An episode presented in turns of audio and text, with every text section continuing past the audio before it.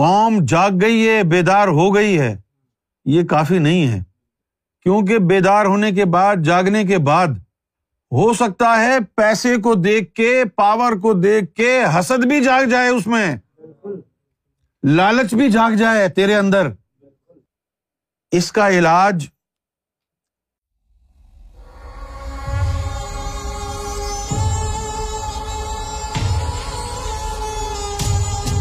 اب میں بات کروں گا پاکستان کی جو تحریک عمران خان صاحب چلا رہے ہیں۔ اس تحریک کو کامیاب بنانے کے لیے اور اس میں حقیقت کا رنگ بھرنے کے لیے بہت ساری چیزوں کی ضرورت ہے۔ سب سے پہلے تو بات یہ ہے کہ کسی بھی ملک کا جو امیج ہے، وہ اس ملک میں رہنے والی قوم کے مزاج اور ان کی غیرت سے ہوتا ہے۔ آج پوری دنیا میں پاکستان کے بارے میں جو لوگوں کی رائے ہے، جو دنیا کے ایلیٹ بزنس مین ہیں، جو دنیا کے ایلیٹ بیوروکریٹس ہیں، ان کی رائے پاکستانیوں کے بارے میں یہ ہے کہ یہ بکاؤ مال ہے۔ آپ کی دنیا میں کوئی عزت نہیں ہے۔ کیوں نہیں ہے؟ کہ کوئی بھی ملک اپنے مفادات کے لیے آپ کے سیاستدانوں کو خرید لیتا ہے، آپ کے جرنیلس کو خرید لیتا ہے۔ بیوروکریسی کو خرید لیتا ہے۔ دنیا کے پاس اس وقت جو امیج ہے ہمارے لیے، وہ یہ ہے کہ یہ بڑے چیپ لوگ ہیں، غدار لوگ ہیں اور یہ موقع پرست لوگ ہیں اور یہ پیسے کی خاطر کچھ بھی کر سکتے ہیں۔ اور حالات اور واقعات نے ہمیں یہ سمجھا دیا ہے کہ یہ تأثر جو قائم ہو گیا ہے مختلف لوگوں کے اذہان پر ہمارے بارے میں، یہ تأثر قائم کرنے میں ان کا اپنا کوئی قصور نہیں ہے۔ ہماری قوم سے جو غدار نکلے ہیں، ہماری قوم سے جو پیسے کے پجاری نکلے ہیں، ہماری قوم سے جو ابلیس کے خلیفہ نکلے ہیں، ان کے افعال اور اعمال کی روشنی میں دنیا نے ہمارے بارے میں یہ گمان قائم کیا ہے۔ پاکستان کے جو دشمن عناصر ہیں، وہ پاکستان کے جرنیلوں کو بھی خرید لیتے ہیں، سیاستدانوں کو بھی خرید لیتے ہیں۔ یہاں تک کہ پاکستان میں بسنے والے علمائے دین کو خرید لیتے ہیں۔ کیا آپ تصور کر سکتے ہیں کہ شیعہ اور سنیوں کی لڑائی جھگڑے کرانے والا کوئی اور بھی ہو سکتا ہے؟ کبھی بھی آپ تصور نہیں کریں گے۔ لیکن یہ بیرونی سازشیں ہوتی ہیں۔ بڑے بڑے جید علماء بکے ہوئے ہیں، جن کا نیریٹو جو ہے پاکستان میں جب چلتا ہے تو فرقہ وارانہ فسادات شروع ہو جاتے ہیں۔ پاکستان کو سدھارنے کے لیے کچھ کام ہم نے نظریاتی کرنے ہیں۔ پاکستان کی قوم کو قرار داد پاکستان سمجھانی ہے۔ پاکستانی قوم کو وہ چیز ازبر کرانی ہے کہ جس کے لیے پاکستان کو بنایا گیا تھا۔ ٹو نیشن تھیوری، دو قومی نظریہ۔ پاکستانیوں کو یہ سمجھانا ہوگا، یہ بتانا ہوگا کہ آپ بھول جائیں کہ آپ کی زبان اردو ہے تو آپ مہاجر ہیں۔ پنجابی ہے تو پنجابی ہیں، پشتو زبان بولتے ہیں تو پٹھان ہیں، سندھی زبان بولتے ہیں تو سندھی ہیں، یہ تمام باتیں آپ بھول جائیں۔ آپ کو یاد کیا رکھنا ہے؟ آپ کو یاد یہ رکھنا ہے کہ سب سے پہلے میں مسلمان ہوں، اس کے بعد میں پاکستانی ہوں، اس کے بعد پھر میری نسل اور میری قومیت ہے۔ پہلے مسلمان، پھر پاکستانی پھر پٹھان، پھر پنجابی، پھر بلوچی، پھر سندھی، پھر مہاجر۔ ایک قوم کا تصور اسی وقت ابھرے گا جب آپ ایک قوم بن جائیں گے۔ ابھی آپ ایک قوم ہے نہیں۔ اس تصور کو ابھارنا ہوگا۔ یہ میری باتیں بڑے کام کی ہیں۔ اگر آپ ان کو توجہ سے سنیں تو بڑا اچھا ہوگا آپ کے لیے۔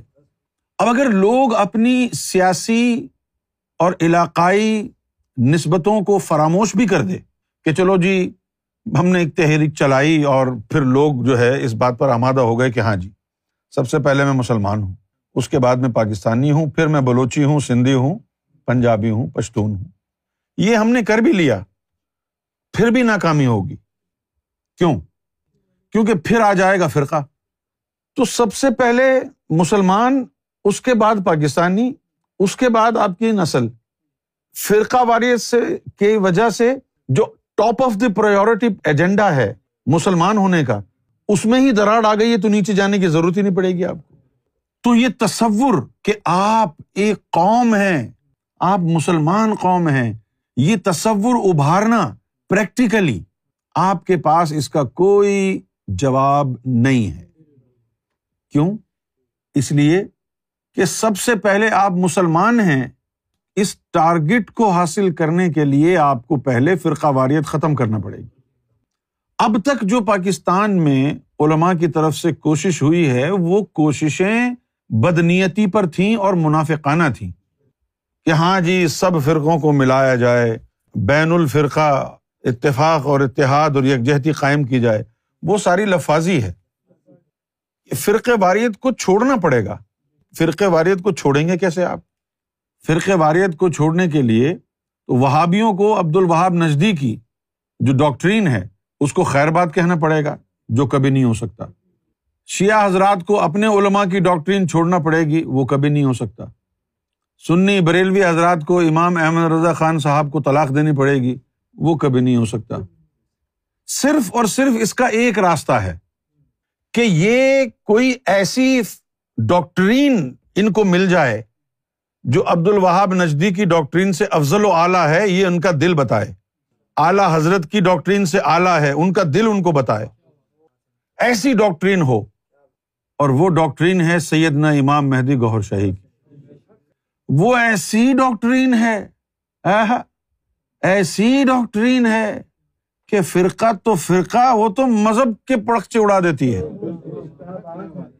صرف یہ نہیں کہ سنی، شیعہ، وہابی، دیوبندی، بریلوی سب کے دلوں میں اللہ اور اس کے حبیب کی محبت آ گئی اور وہ سب اکٹھے ہو گئے۔ بلکہ سکھوں اور ہندوؤں کے دلوں میں بھی جب وہ ڈاکٹرین گئی تو وہ بھی بھائی بھائی بن گئے۔ تو پاکستان میں جو قوم کا تصور ہے، اس کا احیاء، اس کو دوبارہ زندہ کرنا ممکن نہیں ہے۔ تا وقت یہ کہ پیغام گوہر شاہی قبول کیا جائے۔ پاکستانی سرکار گوہر شاہی کی تعلیمات کو اپنا لیں۔ اپنانے سے کیا ہوگا؟ اپنانے سے یہ ہوگا کہ جب ان کے دلوں سے نور نکلا، اسلام سے خارج ہوئے اور یہ دیوبندی وہابی، مرزئی اور بریلوی اور شیعہ اور سنی بنے، جب وہ نور دوبارہ اندر چلا جائے گا تو شیعہ سنی وہابی دیوبندی نکل جائے گا۔ نور کی وجہ سے ان کے دل ایک ہو جائیں گے۔ پولیس والے کی کرسی پر بیٹھے گا مومن۔ غلط کام کرے گا تو دل کی دھڑکن تیز ہو جائے گی۔ نور اس کو غلط کام سے روک لے گا۔ جب نور جائے گا جج کے دل میں اور وہ غلط فیصلہ کرنے والا ہوگا تو دل کا نور اس کو روک لے گا۔ پھر اس کو خیال آئے گا کہ یار میری تو ننگی ویڈیو بنائی ہے مریم نواز نے۔ اس کا کیا ہوگا؟ اس کو دل کہے گا، اور تیرا مرشد اس کو سنبھال لے گا، تو حق کا فیصلہ کر۔ اس قوم کا علاج اس میں ہے۔ علامہ اقبال نے بھی یہی بات کہی تھی، لیکن اس بات کی تشریح کی ضرورت ہے۔ وہ بات اب ویلڈ نہیں ہے، کیونکہ جس جو علاج علامہ اقبال نے بتایا تھا، جو دوائی انہوں نے تشخیص کی تھی، وہ دوائی خراب ہو گئی۔ علامہ اقبال نے کیا کہا تھا؟ انہوں نے کہا تھا کہ قوم مذہب سے ہے، مذہب جو نہیں، تم بھی نہیں۔ اور مذہب میں تہتر فرقے بن گئے۔ تو اب علامہ صاحب کی یہ بات کام نہیں آئے گی نا؟ دوا خراب ہو گئی نا؟ قوم مذہب سے ہے، مذہب جو نہیں، تم بھی نہیں۔ وہ مذہب تو ختم ہی ہو گیا۔ نہ مذہب رہا، نہ تم رہے۔ عمران خان صاحب کو چاہیے کہ یہ دو قومی نظریے کے اوپر بھی گفتگو کریں۔ اور ان کو یہ بھی پتا ہونا چاہیے کہ تم اتنے آرام سے جو ان تمام مشکلات سے نکل رہے ہو، کسی کا ہاتھ ہے، کسی کی نظر ہے۔ اب اسی نظر سے یہ دو قومی نظریہ بھی پیش کرنا ہے۔ قوم جاگ گئی ہے، بیدار ہو گئی ہے، یہ کافی نہیں ہے۔ کیونکہ بیدار ہونے کے بعد، جاگنے کے بعد ہو سکتا ہے پیسے کو دیکھ کے، پاور کو دیکھ کے حسد بھی جاگ جائے اس میں۔ لالچ بھی جاگ جائے تیرے اندر۔ دکھے گی تو بکے گی۔ ٹیمپٹیشن ہوگی۔ اس کا علاج اس روحانی تعلیم میں ہے جو سیدنا گور شاہی نے ہمیں عطا فرمائی ہے۔ سب سے پہلے تو یہ ہونا چاہیے کہ یہ قوم بنے۔ قوم بننے کے لیے ان کو پہلے سچا مسلمان بننا پڑے گا۔ سچا مسلمان بننے کے لیے ان کو پورا پورا اسلام میں داخل ہونا پڑے گا۔ اسلام میں داخل ہونے کے لیے کلمہ ان کے دلوں میں اترے گا تو پھر یہ اسلام میں داخل ہوں گے نا۔ پھر جب ان کے دل اللہ اللہ کریں گے، گھر پہ بیٹھا ہوگا بیوی بچوں کے ساتھ، پھر بھی دل اللہ اللہ کر رہا ہے۔ تھانے میں گیا، پولیس انسپیکٹر بن کے وہاں بیٹھا۔ اس وقت بھی دل نے اللہ اللہ کی۔ جب کوئی رشوت لے کے آیا، اس وقت بھی دل اللہ اللہ کرے گا نا۔ اس وقت پھر تیرے دل میں نور ہوگا۔ وہ تیرے نفس کی خواہشات کو نور جلا دے گا اور تو رشوت لینے سے انکار کر دے گا۔ جب تو گھر میں ہوگا تو تیرا دل اللہ اللہ کرے گا۔ جب تو عدالت میں بیٹھ کے فیصلہ دے رہا ہوگا، اس وقت بھی تیرا دل اللہ اللہ کرے گا۔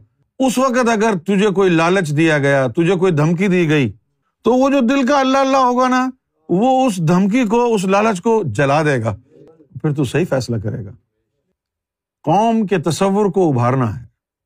ورنہ کسی بھی وقت کوئی بھی غدار ہو سکتا ہے۔ ایک ایسی چیز انسانوں کے اندر ہونی چاہیے جو ان کو پکڑ کے رکھے۔ ہمارے ایمان کو جکڑ کے رکھے۔ اور یہ میں نہیں کہہ رہا، یہ قرآن مجید نے کہا ہے وات سمو بحبر اللہ کہ اللہ کی رسی کو مضبوطی سے تھام کے رکھو، ولا تفر رکھو اور فرقوں میں مت پڑو۔ اب وہ اللہ کی رسی تو ڈھونڈنی پڑے گی نا، وہ کدھر ہے؟ حبل اللہ اللہ کی رسی نور کی رسی ہے، جو نبیوں اور رسولوں میں لگتی رہی۔ پھر حضور پاک جب تشریف لائے، خاتم النبیین، تو نبوت ختم ہو گئی۔ پھر وہ حبر اللہ جو نبیوں اور رسولوں کو لگتی تھی نا، پھر نبوت رسالت ختم ہونے کے بعد پھر ولایت کو انٹروڈیوس کیا گیا۔ پھر وہ رسیف ولی کو لگی۔ محمد رسول اللہ کے بعد حضرت علی کے دل کو لگائی گئی۔ اسی لیے جب کسی نے مولا علی سے پوچھا کہ بھائی حبل اللہ کیا ہے، تو مولا علی نے مختصر جواب دیا کہ میں علی حبل اللہ ہوں۔ شاید ان کے پاس ٹائم نہیں تھا کہ وہ پوری بات سمجھاتے۔ انہوں نے کہا جی میں حبر اللہ ہوں۔ تو وہ حبر اللہ جو حضور پاک صلی اللہ علیہ وسلم کے بعد مولا علی کو لگی، پھر وہ مولا علی سے تعلیم آگے نکلتی گئی نا۔ جو جو اس حبر اللہ سے جڑتا گیا، وہ ولایت میں آتا گیا۔ اور اس حبر اللہ کے ذریعے جن جن دلوں میں نور پہنچا وہ مومن بنتے گئے۔ اب تمہارے لیے بھی ضروری ہے کہ تمہارے اندر یکجہتی کے لیے، قوم بننے کے لیے تمہارا پاؤں نہ پھسل جائے۔ تم کسی چیز کو دیکھ کے اس کے لالچ کا شکار نہ ہو جاؤ، خوف کا شکار نہ ہو جاؤ، حق کے راستے سے ہٹ نہ جاؤ۔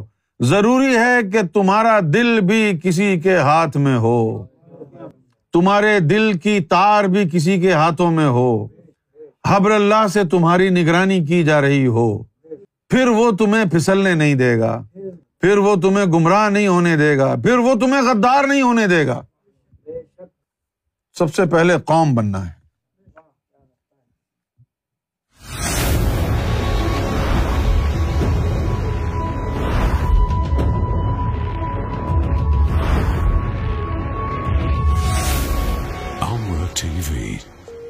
Place means